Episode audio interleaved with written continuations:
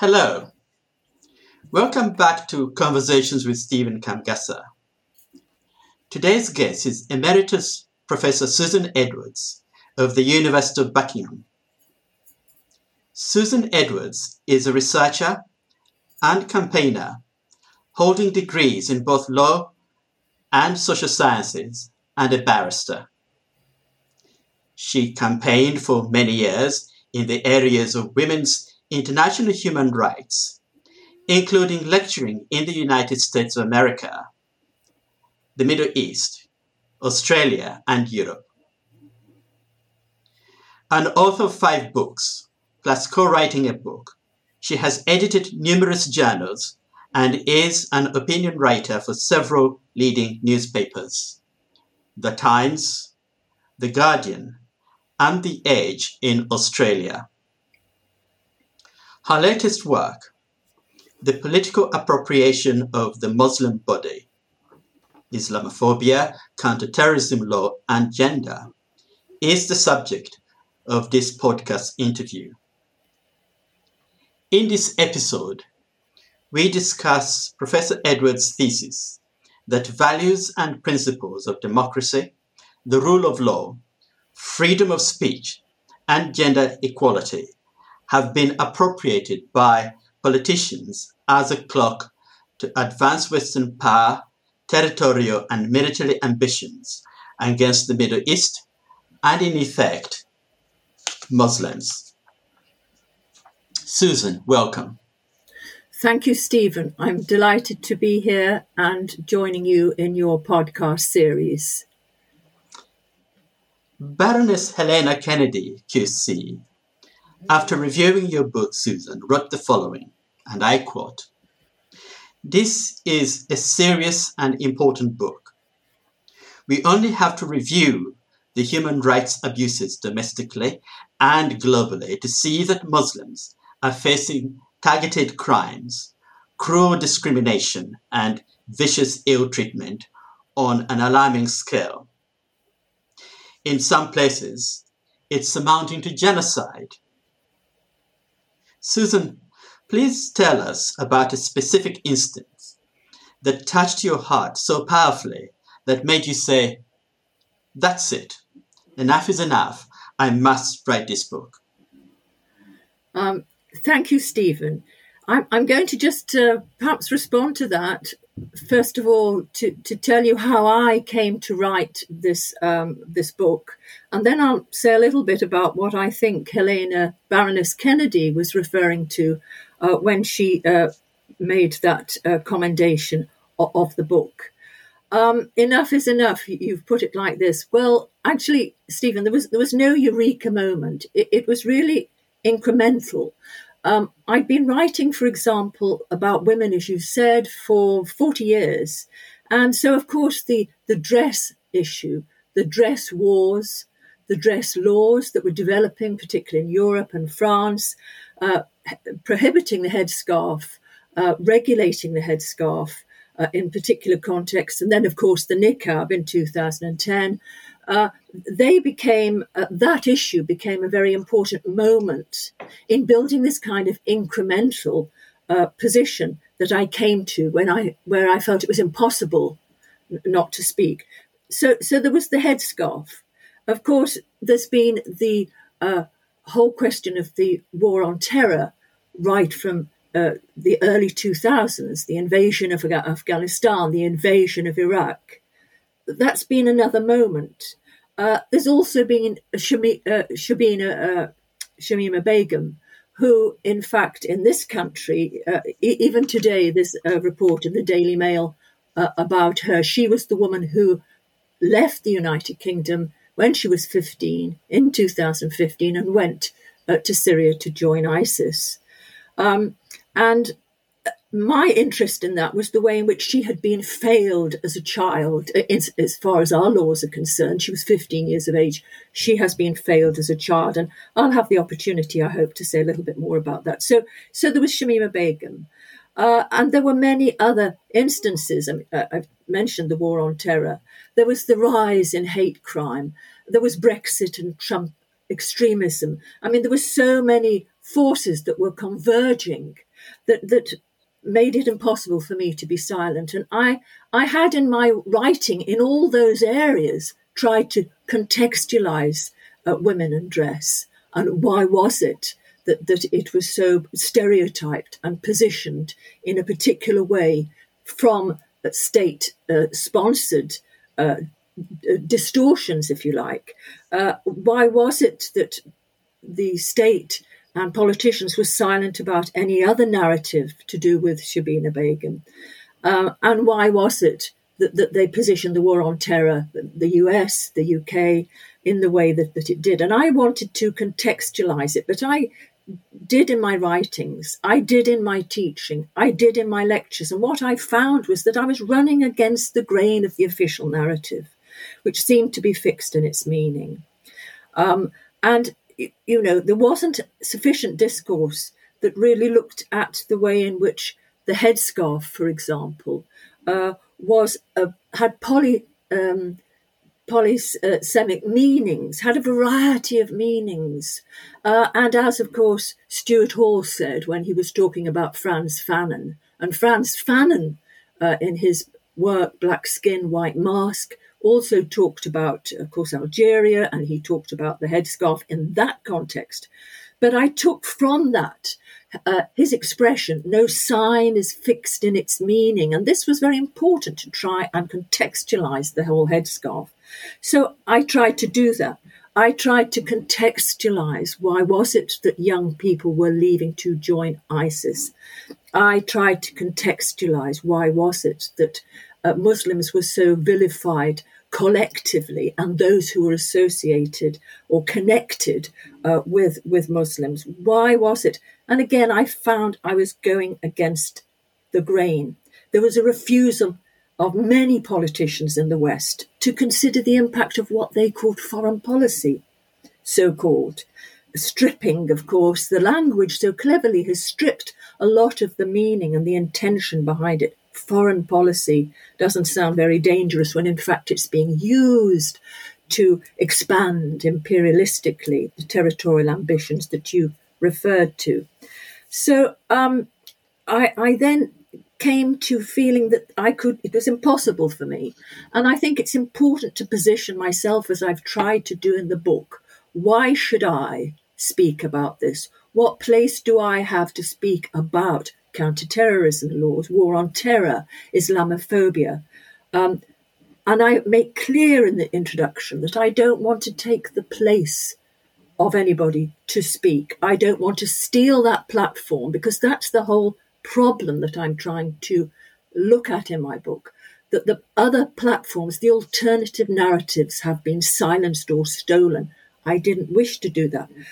But the other reason, which has driven me for many years to have a particular view on this, and perhaps it's a view uh, which is on both sides of the argument that I have the privilege to see, because through marriage and my own family connections, for 40 years, I have been um, very much connected with a Muslim family. Um, and so, for that reason as well, the personal is the political. And I felt, and the political is very personal, and I felt that I, I should speak.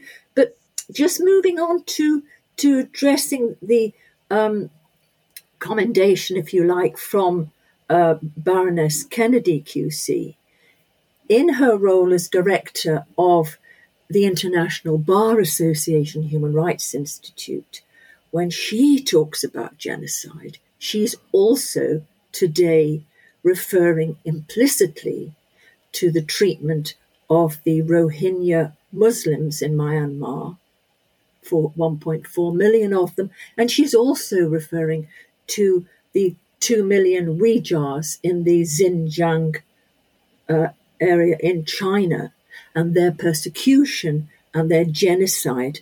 Uh, and of course, in, in China, th- there is an objective of making them simply disappear. So, again, we're talking about Muslims globally.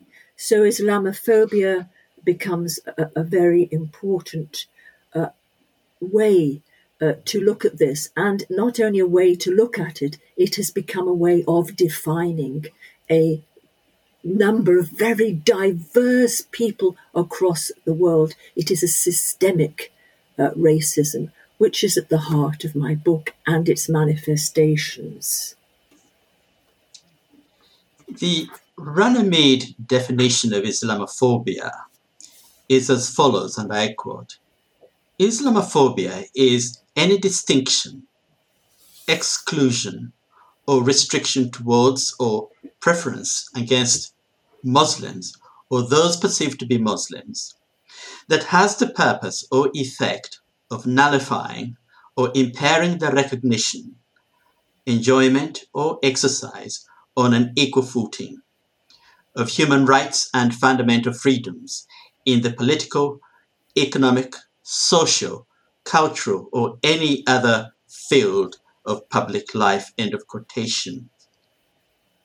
Susan, please tell our audience in layman's language, uh, I think you've dealt with it um, earlier, what Islamophobia actually looks like on the streets of, say, London.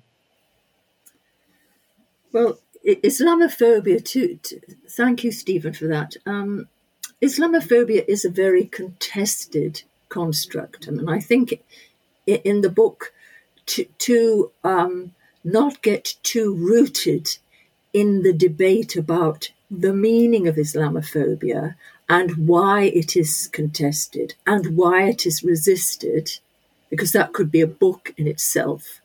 I use the word anti Muslim uh, prejudice, anti Muslim discrimination, anti Muslim hatred uh, in the same sense as Islamophobia. Um, I agree with the Runnymede definition, which in fact was a definition going back to 1997, Stephen, uh, and it was, if you like, resurrected and reused in 2017. And it's been a definition which has been agreed by the all party group on um, uh, uh, Muslims, but not by the uh, Conservative uh, uh, Party. In fact, for two years, that they have refused to acknowledge that definition. Don't know whether you want to remind everybody again of what it is, in the sense of perhaps you would just remind the audience of what it is, because the Conservative government are refusing to acknowledge that, and some others, which I, will come back to. Perhaps could you remind our audience? Okay. The, the definition runs as follows, and I quote Islamophobia is any distinction, exclusion, or restriction towards or preference against Muslims or those perceived to be Muslims that has the purpose or effect of nullifying or impairing the recognition, enjoyment, or exercise on an equal footing of human rights and fundamental freedoms in the political, economic, social, cultural, or any other field of public life. End of quotation. Mm. Well, it's a bit difficult to see what exactly uh, is the problem with that or why there is resistance uh, to that definition. Um, so, so let, us just have a look at you know the resistance. As I've said, the, the Conservative government for two years has not accepted it. Uh, the police uh, are concerned about it. Some on the left are concerned, and some um, uh, what I would call liberals are concerned. So, so I mean, you know, the, the government uh, w- won't accept it because, of course, if if they uh, introduce and they do their counter-terrorist legislation and their prevent policy, uh, they feel that it may have a limiting effect on some of the legal framework that they they have developed. The police are concerned that it will impact on policing operations and, and surveillance uh, and, and be seen as, as Islamophobic. Some on the left are concerned. Now, now this, this, is, this is important, I think, but some on the left are concerned that the term will inhibit uh, the proper criticism of the conservative elements within the Muslim community. And the left, some on the left, I, I'm talking and thinking primarily of some women feminists on the left who, who are concerned that a critique of the conservative elements in some Islamic communities um, that will inhibit any attempt to bring about a more equal treatment of women within those communities. But uh, there's also the problem, I think, of the so-called liberal liberals as well, who argue. Um, and for example, if if we think about Melanie Phillips, the journalist, uh, she has said that the concept Islamophobia is anti-Jew, and I actually deal with that in the book. And what's important to also uh, refer to is that the Board of Deputies of British Jews, for an example, do not agree with Melanie Phillips uh, that the term is anti Jew. Um, and uh, why might it be so, anti Jew? It might be so because some of those who argue that society is Islamophobic are may also be those who are concerned about the treatment of Palestinians in the occupied territories. And, and there we go off into another debate, um, which I'm going to leave to one side for the moment. You said on the streets. Well, on the streets. I suppose on the streets, uh, we could see that what are the streets now? Well, the streets are online, so, social media, the media. Um, the streets, uh, mosques, uh, the streets are places where, in fact, uh, women, particularly because of their visibility, experience hate crime, assaults, and insults. So, on the streets. But on the streets, as I say, is also the media and its virulent depiction and obsessive depiction of Muslims as a group to be feared. So, in a sense, that's on the streets the fake stories of Muslims. Um, for example, the Leveson inquiry in the United Kingdom um, revealed many things, one of which was the Islamophobia of particular newspapers, especially. And some testimonies um, actually revealed the fact that some newspapers made up fake stories to um, appeal to their readership uh, hate speech and, uh, of course, hate speech and anti Muslim speech within political parties.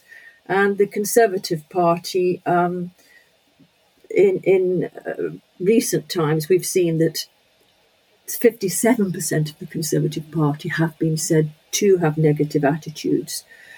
Invasion of other streets, well, we have, of course, uh, Islamophobia that manifests itself in the invasion of Afghanistan, Iraq, and other countries. And we're seeing Islamophobia on the streets absolutely now, today, across Europe, within the European Union, within the United Kingdom now, in its treatment of uh, refugees who are fleeing the crises that have been created in the Middle East, in Iraq, in Syria, in Afghanistan, have been created by British and American uh, foreign policy.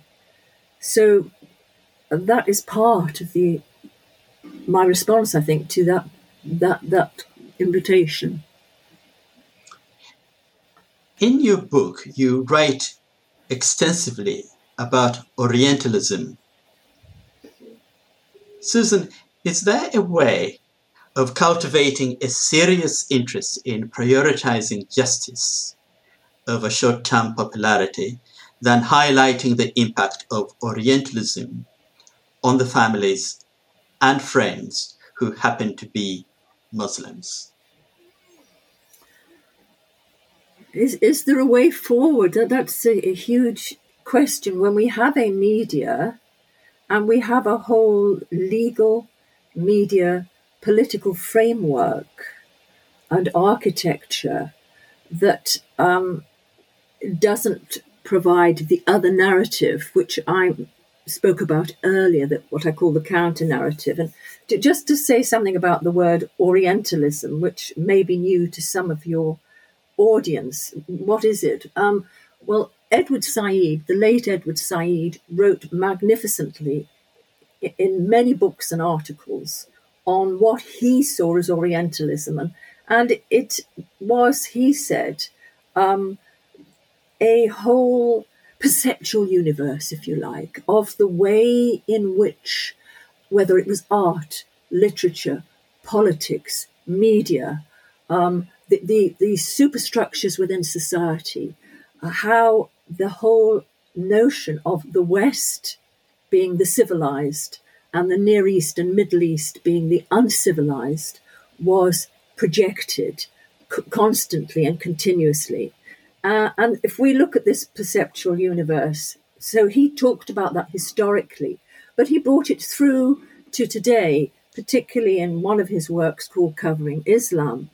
And if we look at that perceptual universe today, we've only got to look at the stereotypes within drama, within film, uh, about the, the Muslim, the Arab as dangerous. I mean, he talked, Edward Said identified the way in which this persistent, perpetual uh, trope of the Muslim Arab man as dangerous was promulgated.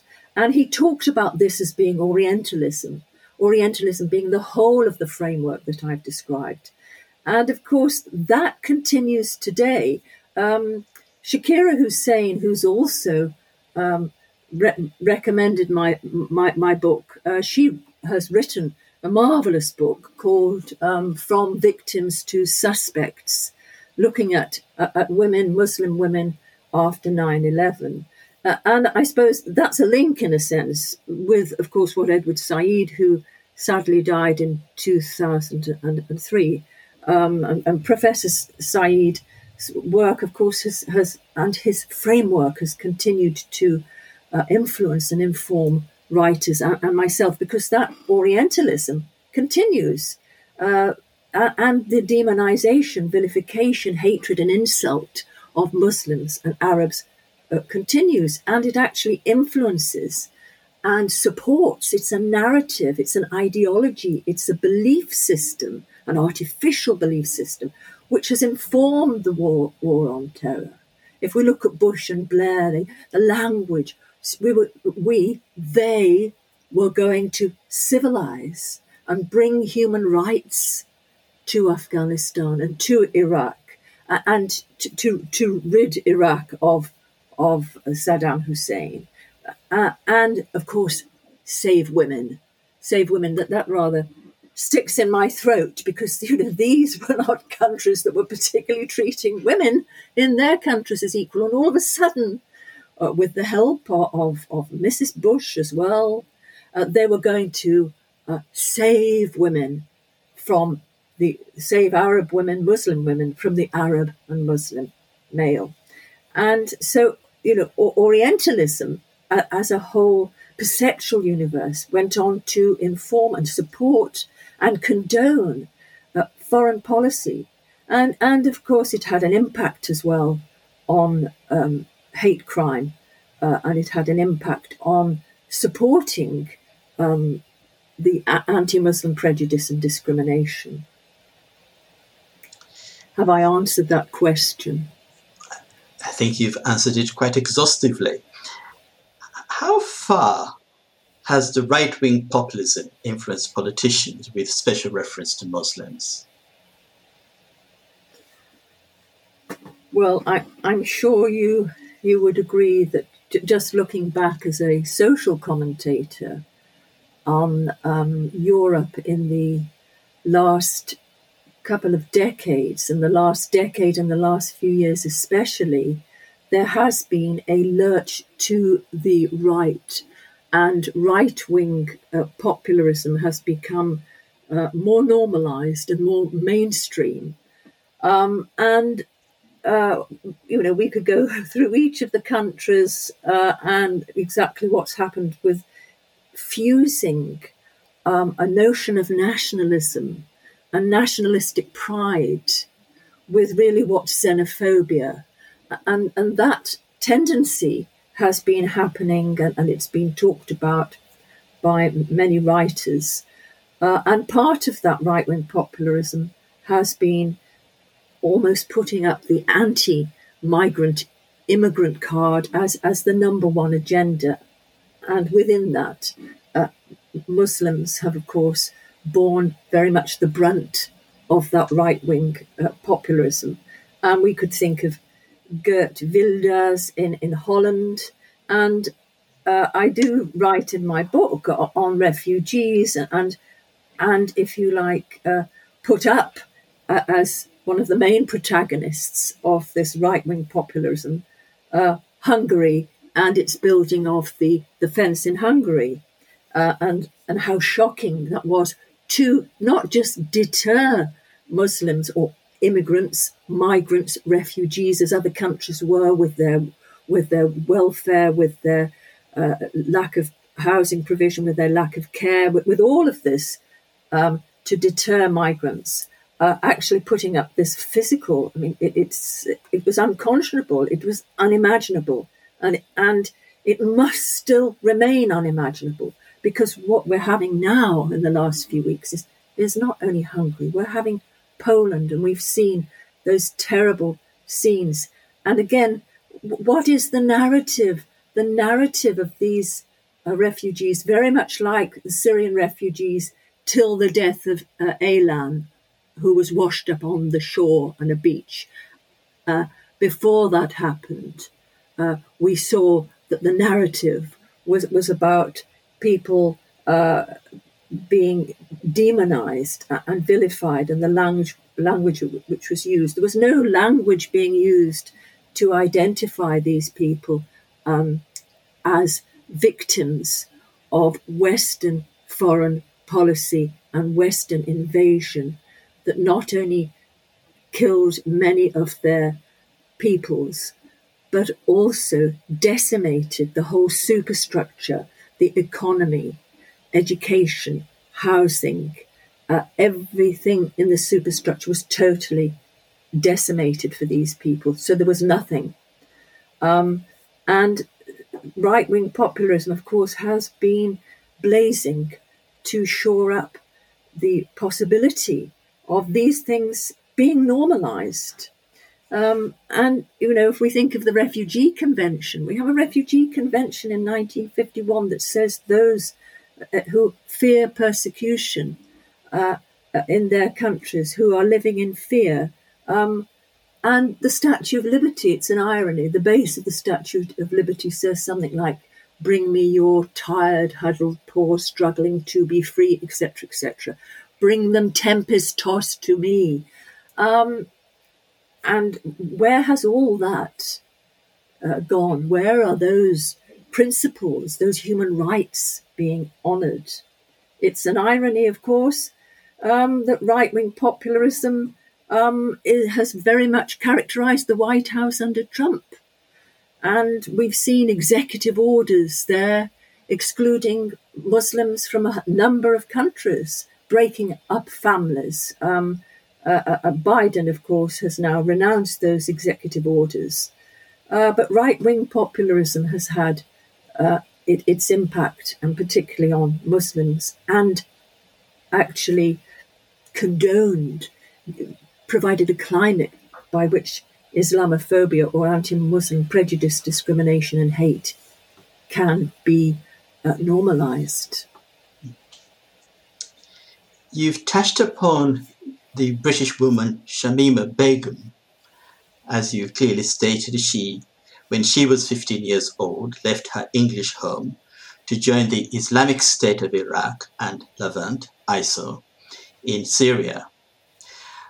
Her attempted return to the UK in 2019 resulted in litigation which led to a Supreme Court decision and a public debate on whether extremists should be allowed to come back home. On 26 February 2021, the Supreme Court of the United Kingdom unanimously ruled against her return.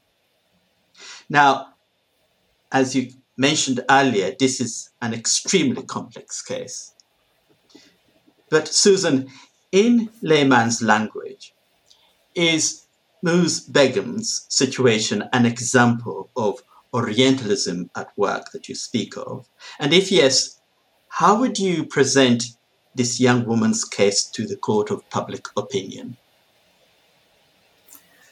Well, I, I think her lawyers ha- have attempted to do that at various stages.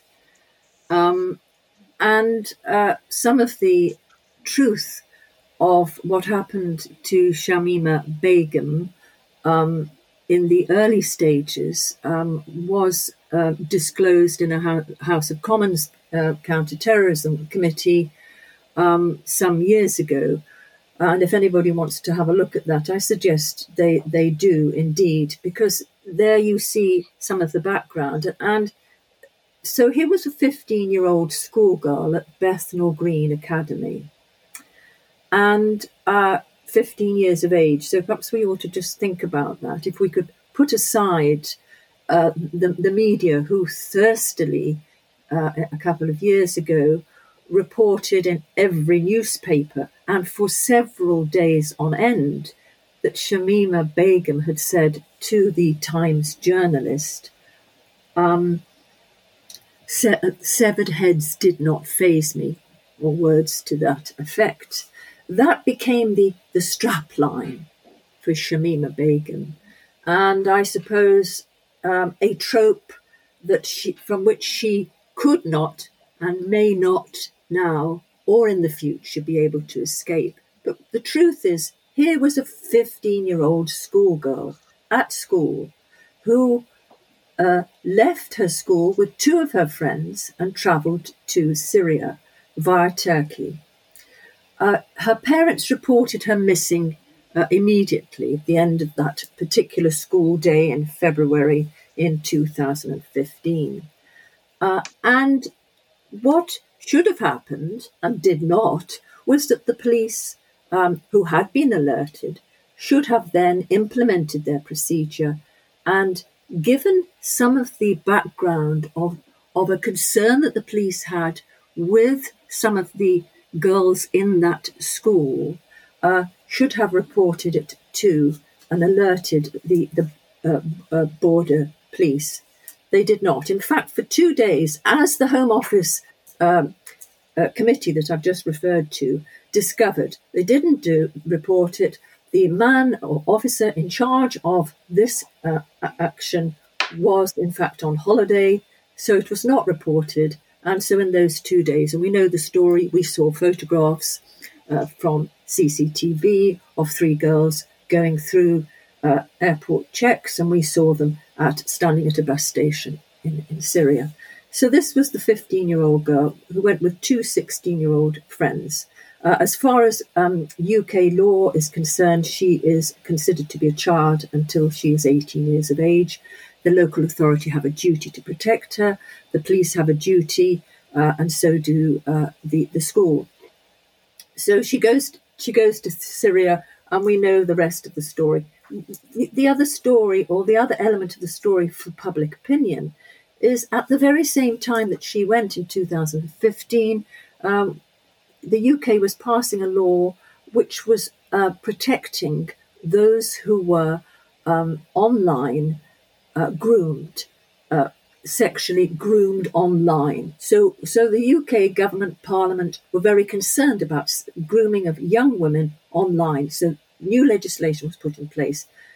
But if we turn to uh, Shamima Begum, there was no consideration that she had been groomed online, which indeed she had, or that she was a victim, or that we should protect her. So it was seen very differently. Um, I mentioned the media demonization, and it continued. So it continued, uh, and it, it continued um, in recent times with many people writing columns saying, "We don't want her back. She, she, she's a terrorist. She's a danger, etc." Um, actually, as per newspaper reports today, the 23rd of November, she is wanting to return, and as you've said, the um, the Supreme Court finally, after a number of appeals, has ruled um, that, in fact, the, the law uh, and executive power um, is something that, or rather, the role of the executive is something that uh, must be uh, uh respected. And so there's no possibility to, to interfere. That, that was what the Supreme Court uh, concluded. We have legislation in place which places the responsibility on the Secretary of State to determine whether those who have gone to join ISIS uh, should be permitted to return. And they have made a decision, and that is the decision that the Supreme Court is bound to uh, follow. Shamima Begum today says, uh, apparently in the press articles, um, that her only crime was being dumb enough to join ISIS, being dumb enough to join ISIS. Um, but that won't get very much traction. Uh, so at the moment, she's in the Al Roj refugee camp in Syria. It's it's a terrible place, um, and I don't know whether there's any further stages in terms of litigation for Shamima Begum. But my view, as I've said, is here was a child. She should have been protected. She was groomed, um, and we should be looking at that. And in terms of repatriation, there's certainly sufficient within legislation that would allow her to be policed, uh, policed in the sense it would allow um, her to come back, the public to, to, feel protected, and various things could be put in place um, to ensure that um, the public would be protected if indeed they needed to be protected from her. So that would be, in short, what, what I would say in response to Shamima Begum. um, an obituary in the Associated Press dated 19th of October 2021 caught my eye the other day. It went something like this, and I quote Colin Powell, the trailblazing soldier and diplomat, whose sterling reputation of service to Republican and Democratic presidents was stained by his faulty claims to justify the 2003 US war in Iraq. You write disturbingly about traumatic events in American run prisons in Iraq, Susan. Most specifically, Abu Ghraib. Why was writing about Abu Ghraib so important to you?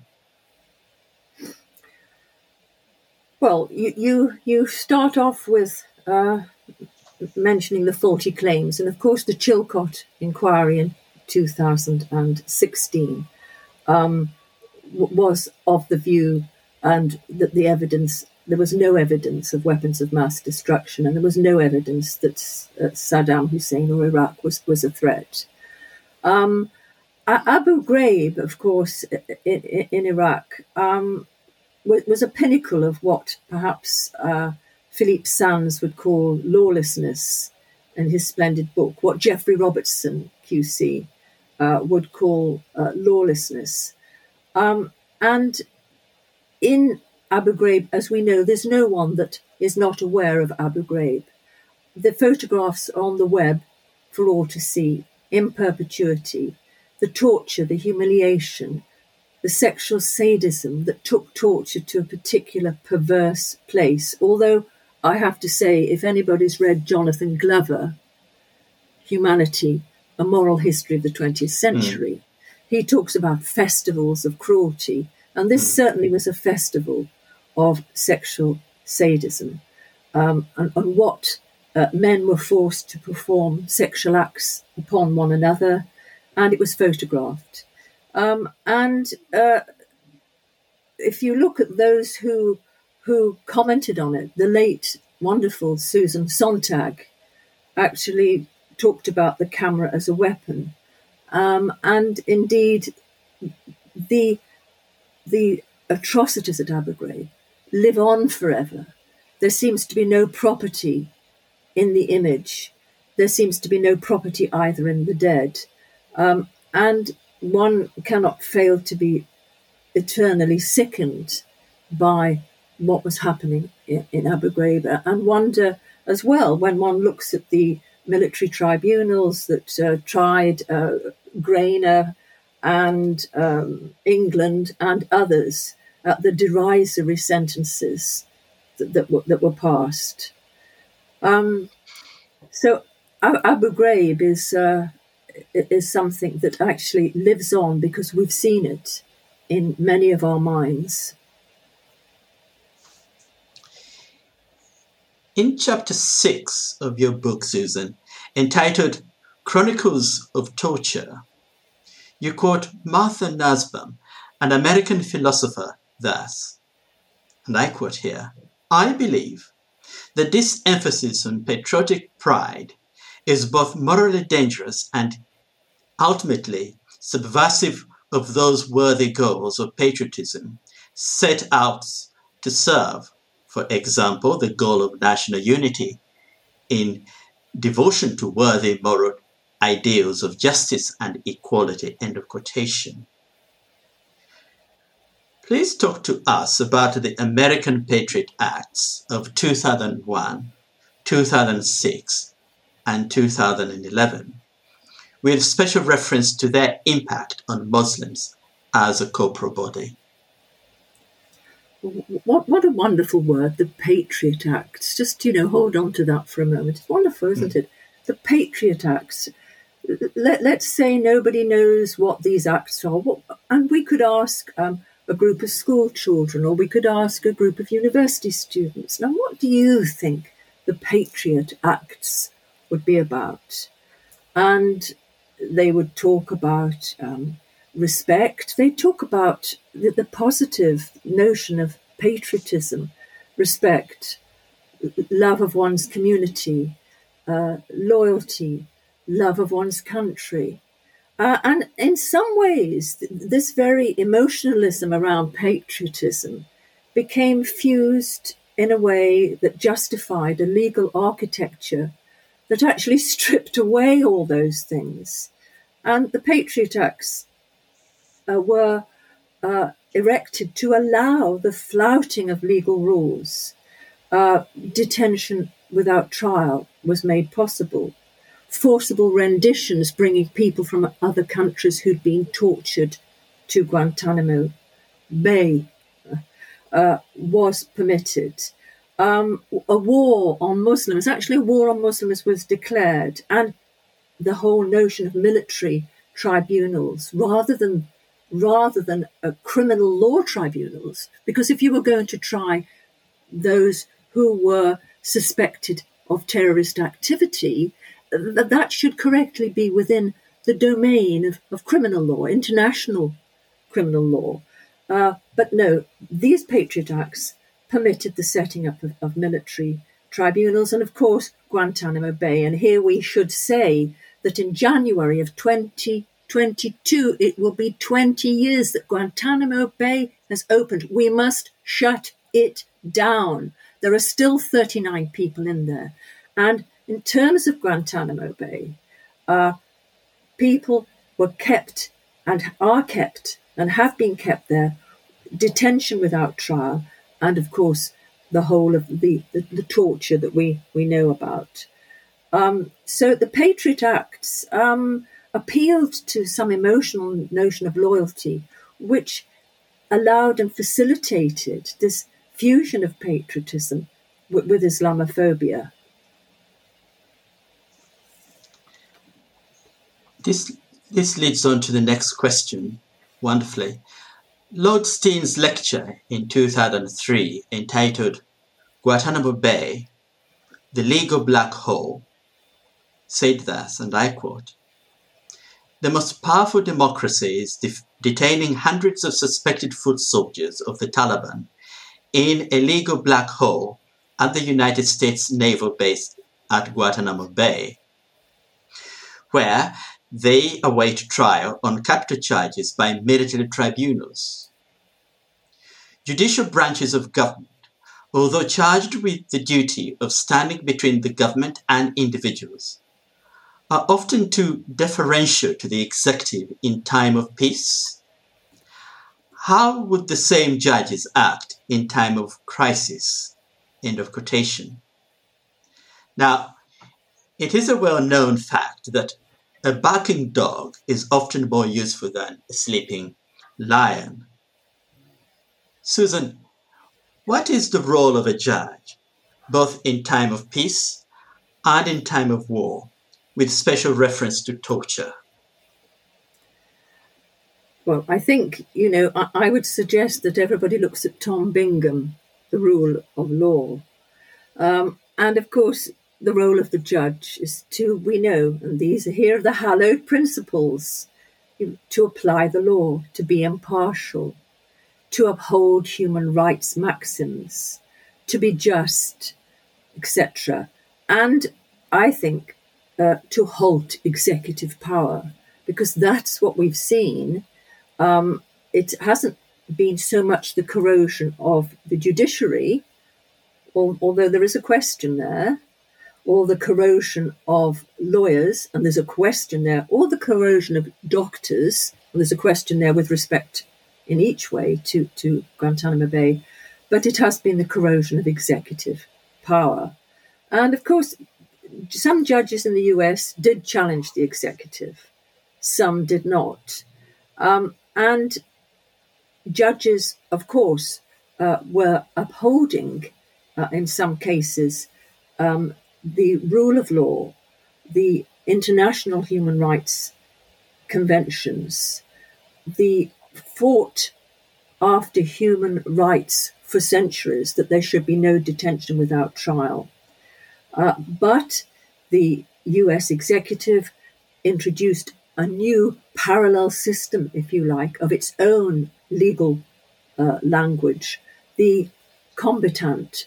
What is uh, an unlawful combatant? Uh, and introducing a whole new scene and scenario of what they thought was possible. What happened in Guantanamo, as we know, was a whole array of torture, detention, dehumanization, humiliation, a distortion of the word torture. Uh, the words that were used was its interrogation. Uh, the ideologies that were promulgated uh, were that it's necessary. Uh, the arguments put forward by US, some US politicians and the US government was that it's necessary to torture. We get information. Of course, it's true that after the Senate papers were released, and of course only some of the pages of the Senate papers, uh, it was seen that in fact torture has absolutely no um, relationship between uh, ensuring that truth will be spoken by the subject so tortured. Uh, that's well known. Even though Trump, before he left office, uh, again bleated the, the mantra that torture will get us uh, important information. Um, and so there were a number, of course, American cases where judges did apply the law. They did stand up to the ex- executive. There was the case of uh, Hamdi, the case of Hamdan, the case of Boumediene. There were a number of cases from 2004 onwards. But a little word about the UK as well. The UK in Belmarsh prison, uh, after 2001, detained without trial, well, didn't torture, unless you think detention without trial is torture. And that, that's another point when we come to think about Julian Assange's situation for speaking truth, for speaking the counter narrative, uh, for exposing the lies on uh, what had happened uh, in the war on terror and the lies about other countries, uh, who is still in Belmarsh at this present time. And we wait for the judgment of the court on whether he should be extradited to the United, United States. But back to the Belmarsh cases in 2004, um, from 2001 to 2004, there were a number of detainees in Belmarsh. We didn't call them unlawful combatants. They were detained unlawfully without trial, uh, again, under a particular UK executive um, order that had been introduced in earlier legislation. But on December the 17th, 2004, thankfully, the House of Lords, including Lord Scott, Lord Steyn, uh, a number of uh, other lordships declared that their detention was uh, contrary to Article 5 of the European Convention, contrary to Article 6, and they were released. Unfortunately, that wasn't the end of the story because the government came back and introduced another piece of legislation, which meant although they were not returned to prison, they were kept under, if you like, house arrest for so many hours per day. Um, under what was then called control orders. But that's another huge story. Uh, but importantly, uh, the UK were not then uh, totally immune um, from breaching some of the international max, uh, uh, international human rights maxims of which I've spoken. Apropos of the rule of law in the United States of America, you write that the symbol of Lady Justice Justitiae is now, and I quote, an image of a man, hooded, covered in a shroud, standing on a box with electrical cords attached to his fingers, a torture to which Ali Shalal al Qaisi and others were subjected to. End of quotation. Please tell us why this is so. I, I was particularly uh, impressed by the writings of the late Susan Sontag, who uh, I have, have referred to a little bit earlier in our discussion. And Susan Sontag, um, when she spoke of the photographs, and this particular photograph, said the photographs are us. Uh, and she was vilified for saying so. And, and anybody who spoke to a counter narrative was vilified. And um, Chomsky, um, Noam Chomsky, and his writings, um, was also referred to as an a, apologist for terrorism. Uh, so Susan Sontag, of course, had a, a, was vilified and, and, paid an enormous price um, in terms of being uh, criticised in this way for actually saying the photographs are us. But if you look at those photographs and you think of the symbols that uh, the U- the US so much promulgates and projects, the land of the free. Um, I mentioned the Statue of Liberty. Bring me your tired and huddled masses, struggling to be free. Bring them tempest tossed to me. Uh, and yet the reality is very much those indelible photographs that live on forever. Um, and in terms of the photographs, I, I just want to to um, refer the audience to the work of Chris Bartlett, who, since the camera was such a predatory weapon in Abu Ghraib, Chris Bartlett, the photographer, went back to um, Iraq in about 2016. Uh, and he went and he met with some of those men that were imprisoned in Abu Ghraib and who had been the victims of this torture, kind of torture. And he took an amazing set of the most beautiful photographs where the, the, the men that were photographed could be restored through the camera, no longer a predator, be restored to uh, their pride and their self worth and their identity and their uh, dignity. That could all be restored to them. Um, and so I, I, I, ask those who are interested to, to, have a look at Chris Bartlett's photographs that are on the World Wide Web as well. Um, but it doesn't remove the damage and the image of US justice and US rule of law. You write eloquently that war on terror has harmed Muslim men. And I quote you here Muslim detainees, their families, friends, and communities. The psychological impact on the Muslim prisoners is powerfully summed up by the Al Jazeera journalist Saleh El Jaili, who said it never really left me. End of quotations. Susan, based on your research and personal experience, what do you think is the long term effect on, of war on terror on the mental health of Muslims, generally speaking? Well, let me just say something about the journalist because you know, the effect on the journalists. It's important for people to know that in Guantanamo Bay, I mean, he, he was in Guantanamo Bay, a journalist for Al Jazeera. Mm-hmm. And it's important to know that those in, in Guantanamo Bay, very, very few were ever convicted of any of any crime whatsoever. They, they were shepherds, they were bakers, they were farmers, uh, they were journalists, they, they were humanitarian aid workers. Um, and so the effect on all of these people, on all of these communities, um, of course, individually, post traumatic stress disorder, the effects within the first month of Guantanamo Bay, as I write, uh, many of the inmates committed suicide. The effects, actually, some of the perpetrators who did the waterboarding, who were responsible for the body to body, flesh to flesh torture that was inflicted, they were not pressing a button, they were not making the, the order to do it. Uh, they were actually doing that, as I say, face to face, flesh to flesh. They also, some of them committed suicide. And I reflected at that point on what Frantz Fanon had said about Algeria, uh, where he, um, in the 50s and 60s, was a psycho uh, psychiatrist. Uh, and he went uh, to uh, work in Algeria and he talked about the impact also on the perpe- on those who perpetrated the atrocities on Algerians. So, so the effects are, are, are, are, are wide, are very wide. Of course, for the individual Muslims, Arabs, uh, their families were broken, their countries are broken, there's no infrastructure.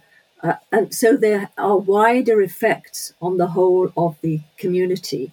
And as I've said, we now see that in the humanitarian crisis, which is currently on the borders of Poland as we speak today. Those are the effects, and there will be long term effects that will go on uh, throughout the decades. You write forcefully about the seeming hypocrisy of the Western powers' avowed and principled aim in prosecuting various wars in, in the Middle East, which is to save women, as you mentioned earlier, from barbaric Muslim men. Are you saying, Susan, that the West is happy to ignore systemic and structural abuse of women and their rights if it is an ally of theirs, such as Saudi Arabia, the UAE, but call out the same practices in relation to perceived enemies or non allies? And if the answer is yes, could you kindly explain? Well, there's absolutely no doubt that that uh, Islamic terrorism um, is is a terrible scourge that we are in the grip of, either perpetrated from those outside the UK or even perpetrated with from those within uh, the UK. Um, and nobody would ever deny the terrible atrocity of 9 11 and various other terrorist acts that have happened throughout the world in the UK and in Europe. Um, and even last uh, Sunday, Sunday before Remembrance Sunday, where uh, we uh, there was a, a, a, we suspect, still alleged, we don't have sufficient information, but that there was a um, terror. There was a suicide uh, bombing that killed actually the person who'd made the bomb, and the taxi driver who was in the taxi with the man escaped, uh, fortunately, without too much uh, harm. So, so we don't doubt we don't doubt that. Uh, but what the concern is here is that the, the the West is very keen, and I'll just give one example. Um, and I'm thinking of Saudi Arabia. Uh, when we come to look at 9 11, who were the people um, who actually committed that terrible, terrible atrocity? Were they Iraqis? Were they Afghans? Were they Syrians? Uh, no, they were not. They were Saudis and they were Yemenis. So one has to ask the question that's the question. Also, the question is um, why is it that the United Kingdom, and I'll, I'll, just stay with the United Kingdom for this moment, um, has been, if you like, happy to continue to engage with Saudi Arabia and not be critical of the Saudi regime, whereas it's critical of Iran, it's critical of other regimes, but not Saudi Arabia and one has to look at the whole interest around oil. And it's not only oil, but we look at the supplying of arms, the arms that, that the British uh, government uh, has authorized licenses to the sale of arms to Saudi Arabia. And we know that these arms have been killing Yemeni uh, c- civilians. Um, and of course, th- there's a whole discussion we could be having about um, uh, Maktoum and horses and all the rest of it um, in terms of the way in which uh, in the UK, Saudi royalty is entertained. And so keeping the diplomatic ties are very important to us. What is the price of keeping those diplomatic ties? And again, of course, the killing of Khashoggi, uh, that dreadful murderous killing of the journalist who was critical of the Saudi regime, Jamal Khashoggi. Um, I wish people would pronounce it correctly. That is the correct pronunciation um, of uh, Jamal Khashoggi, who was murdered so brutally. Uh, what what is said of that? So we, we, we choose our friends in brackets, we choose our enemies, and we're very much in brackets, we're very much informed by looking after ourselves and what um, and what they can do for us. So oil and the petrodollar um, and the sale of arms, which really, um, I say this with sarcasm, you can't see my face here, I don't think, but uh, uh, is supporting so much British industry. Is this what British workers want? Um, is this the industries that they want to support? We turn our focus now on the United Kingdom of Great Britain and Northern Ireland. On 15th October, Sir David Amess was killed by an alleged terrorist during a constituency meeting doing something he absolutely loved, making contact with his constituencies. Physically present and attentive with an intimacy that is the hallmark of a British constituency MP.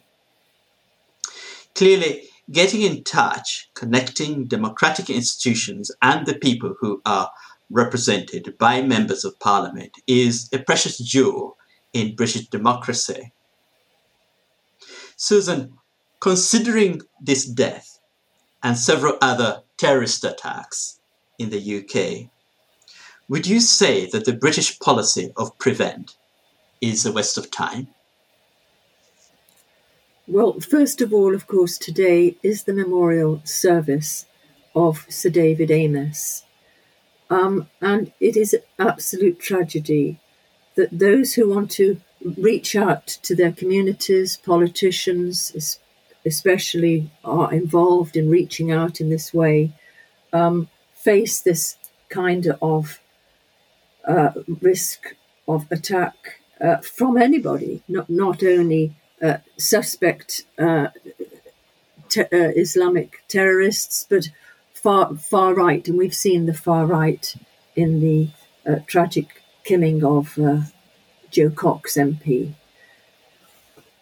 So that's the first thing. But uh, prevent uh, doesn't prevent, and prevent has demonstrated that it's a huge problem um, in terms of the kind of stereotypes that it it is based on, in terms of the the detection or the indicators of suspicion. What are the indicators? I mean, that's the whole point. Can we identify who is likely to be a terrorist threat.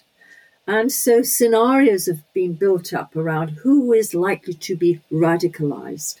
And one of the problems, um, and I will just mention only this one, is that the, uh, until 2019, um, the definition of radicalization, which the Prevent uh, program operated with, included uh, a notion of radicalization which involved um, saw extremism as active opposition to fundamental British values. Now, what does active opposition mean to fundamental British values? It might be criticism of British foreign policy in Afghanistan, it might be support um, for uh, Palestinians. It might be uh, critical of particular uh, governments.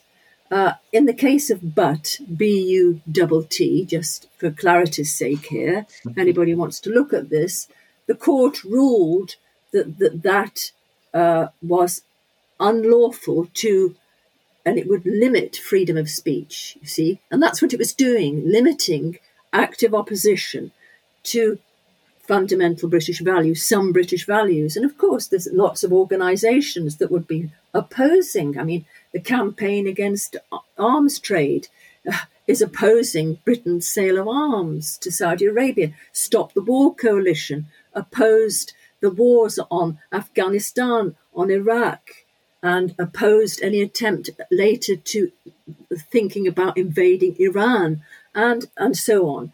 So this this was a problem, and prevent, of course, this is one of its problems that it draws in so many people into that web. And we've heard so many stories of children being investigated because of radicalization. A child who had written, I live in a terrorist house. Poor child couldn't spell, and the child meant, I live in a terraced house. Uh, and um, another child from a school near Luton who got uh, collecting money for the children in Palestine, again, came under uh, suspicion of radicalization. And we know that, in fact, some families, some children have been removed from parents who um, are particularly critical of British foreign policy and those matters I've s- suggested. So, prevent um, ha- cannot necessarily prevent um, these uh, atrocities. However, having said that, I'm sure that there are cases where, of course, various um, acts of terrorism have been successfully intercepted, but the net, net has been thrown far too widely based on particular assumptions and stereotypes. There are growing concerns following the recent appointment of Dominic Raab as the new Justice Secretary that one of the things that Mr. Raab will do as Justice Secretary is to oversee the repeal of the Human Rights Act. If this were ever to come to pass, what do you think this action will mean to British Muslims specifically? Well, you know, there's nothing new about Dominic Raab and um, uh, the attempts to dismantle or curtail or even get rid of the Human Rights Act, which means uh, that, that the Human Rights Act would mean that we would not need or be required to follow the European Convention on Human Rights. Actually, leaving Europe doesn't mean that we're not still bound by the European Convention of Human Rights, which, of course, is about the, the right to life, the right to be free from torture, the right to liberty, the right to a fair trial, the right to freedom of speech, uh, and so on. Um, but, you know, we, we, can look at Theresa May, we can look at Bar- Boris uh, Johnson. I mean, particularly Boris very recently, he, in the Queen's speech, I think, was it last year, you know, he promised he was going to get rid of the Human Rights Act. But, um, you know, there are some very fundamental matters in there that would have an impact not just on of course, uh, Muslim communities on all of our freedoms if, if we if we were to um, dilute that in any way. And of course, I think some of their concern comes uh, about in terms of the way in which the European Convention of Human Rights and the articles I've mentioned in the Convention and the Human Rights Act, which then brings rights home into our law, um, can uh, still sort of challenge, is able to challenge some of the counter-terrorist policies that uh, um, provisions and legislation that, that, that, we have. And, you know, I've mentioned the latest tranche of legislation was the, the right to exclude p- people to co- citizens to come back into the United Kingdom. But there are so many other aspects of, le- of the legislation that could be challenged. Uh, it, and it's about challenging executive power. And of course, the legislation has given so much power to the executive also, in terms of, I mentioned control orders earlier, which have now got another name, and that is the ability of the Secretary of State to decide on information that they have which they cannot share, um, which is kept secret, that certain people should be um, under a uh, control order, now called a TPIMS um, order, uh, or, for example, the executive power under counterterrorism legislation, which allows the Secretary of State to proscribe particular organizations. Uh, you know, again, obviously, prescribe Al Qaeda, prescribe, prescribe ISIS, etc. But a number of organizations have been prescribed um, which have been queryable. Um, freedom fighters in particular countries that are not democratic um, have been prescribed. So um, th- there are issues around the power of the government without the hum- the government, those those who are in power, and the erosion of the Human Rights Act would then uh, allow them to have much more uh, executive power, executive exceptionalism, which is talked about in the US. And um, that's part of the problem, not only for Muslims, but for everybody. The Conservative Election Bill will give ministers powers over what has, until now, been an independent electoral commission. If the bill were to become law, ministers will be able to deploy the commission as they see fit. That is, they will be able to define what counts as election campaign. Is this a good thing for democracy and the rule of law in light of your thesis of Western politicians' institutional racism towards Muslim peoples? Well, I think your question uh, perceives a problem and a perniciousness that perhaps may not be seen by by people looking at this. I mean, we're probably thinking um, it's about integrity in public life. Mm. Um, you, and we've had lots of discussions and revelations in the last few weeks about how much various MPs are earning in their second jobs and have they declared them and should they declare them and how much money should Boris Johnson or anybody spend on his wallpaper or, or what, whatever else, you know, and how much, of course, money should uh, political parties be allowed to accept uh, openly, secretly, etc. All those rules uh, about uh, public life. But of course, at the end of the day, it's it, it's not just about that. It's about the unchecked power. It's about uh, the the whole question and the importance of the ballot box and being able to actually vote. And the concern is that in that respect, uh, in, in getting your voice heard, in that respect, that some organizations might be prohibited from participating. So we're just saying, let's say, uh, left wing perceived institutions, organizations might be prohibited, the rules might be put in such a way so it's not so it's about public life in a much wider sense, and it does go, as you're saying, very worryingly, I think, to to the root of of democracy. The same bill also provides for a new requirement for voters to show a photo ID before being handed a ballot, a remedy allegedly for voter fraud. Susan, what is your opinion about voter IDs against the background of much of the much contested issue of Muslim women's clothing in public places? Well, the, the whole objective, I mean, if we look at the parliamentary debates on this, the whole objective is to increase voter participation. So, how are we going to increase voter participation? The young, marginalized groups who feel they don't have a stake in the community, who feel that they're not heard. How are we going to, to increase that? Um, and the feeling is that IDs, getting an ID, so it's not just about the notion of fraud. I mean, it sounds like this is part of the objective. And, let, let's really have a look at the facts that when we come to voter fraud. There are very, very few cases of voter fraud. So let's dismiss that. Let's look at voter participation. Is actually um, having to declare yourself with an identity card going to increase this?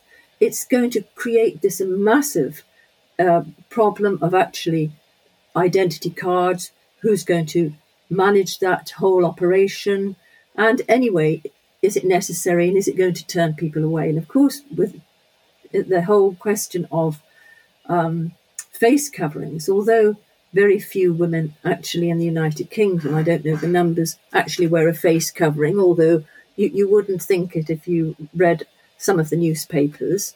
Um, it's nevertheless is an infringement on the privacy of somebody who wants to wear a, a face covering in my view, it's totally unnecessary. It, it's a red herring, um, and uh, we don't we don't need this kind of um, this kind of policing. I think it will fuel further feelings of alienation e- amongst those even who don't wear uh, face covering, um, and I don't think it's anything that, that we need. I'm, I'm not really sure why it's part of the I can't see why it should be part of the latest proposals. What impact, if any, has Brexit had on UK's ability to tackle the twin problems of Islamic terrorism and Muslim integration in British society?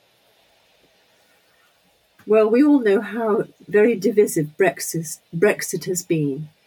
Very divisive. Um, and Brexit has fueled uh, much, not only Islamophobia, but the whole treatment, the anti, uh, not just anti Muslim, but the racism in respect of various other communities. I mean, after Brexit had been won or lost, depending on which side of the fence you're on, in my local community, my local Polish uh, shops were defaced. So we're not just talking about anti Muslim feeling, it has actually emboldened, it has emboldened a feeling of us and them, um, of, of a difference between, and again, going back to nationalism, patriotism that I spoke about earlier, that has been further shored up and emboldened. Uh, and we know that post Brexit, we have the evidence, whether it's the Equality and Human right Co- Rights Commission in the UK or whether it's the uh, European Human Rights uh, Commission, we see that actual race hatred and hate crimes have very much risen exponentially uh, since Brexit, and particular groups. I'm not going to name any of them. I don't want to give them a further platform, but we know who, they are, and we've moved into an era where we where hate speech is tolerated uh, m- much more th- than it ever was. So I think it has had a dim- damaging damaging impact. Um, the, the, to deal with the twin problems of, of Islamic terrorism, um, I think it's probably fueled a feeling of exclusion, of alienation, of, of, anger, of disappointment, all these emotions within those communities, not just the Muslim community within the UK. Um, so I don't think it's it's tackled. It may have actually exacerbated a feeling of outsiderness.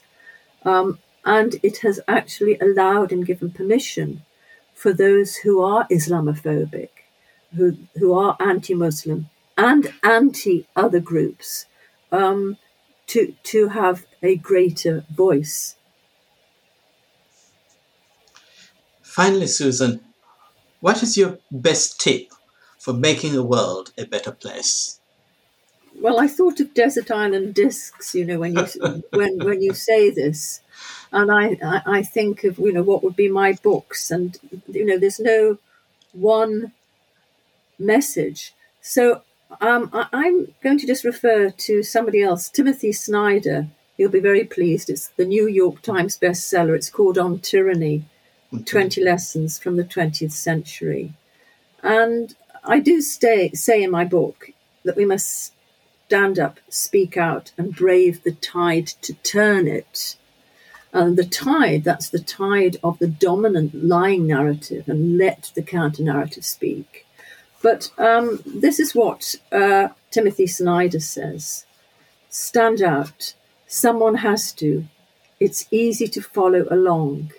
It can feel strange to do or say something different, but without that unease, there is no freedom. Remember Rosa Parks? The moment you set an example, the spell of the status quo is broken, and other others will follow. I do we, hope so. Thank you, Stephen. At which point I must say, Professor Susan Edwards, thank you so much for giving us your time. It, it really so ha- has been enlightening. Thank you so much, Stephen. Thank you. Mm. This podcast was brought to you by the Kamugasa Challenge blog website. Thank you very much indeed for taking the time to listen to this podcast. If you enjoy the podcast, please subscribe to us. Until next time, goodbye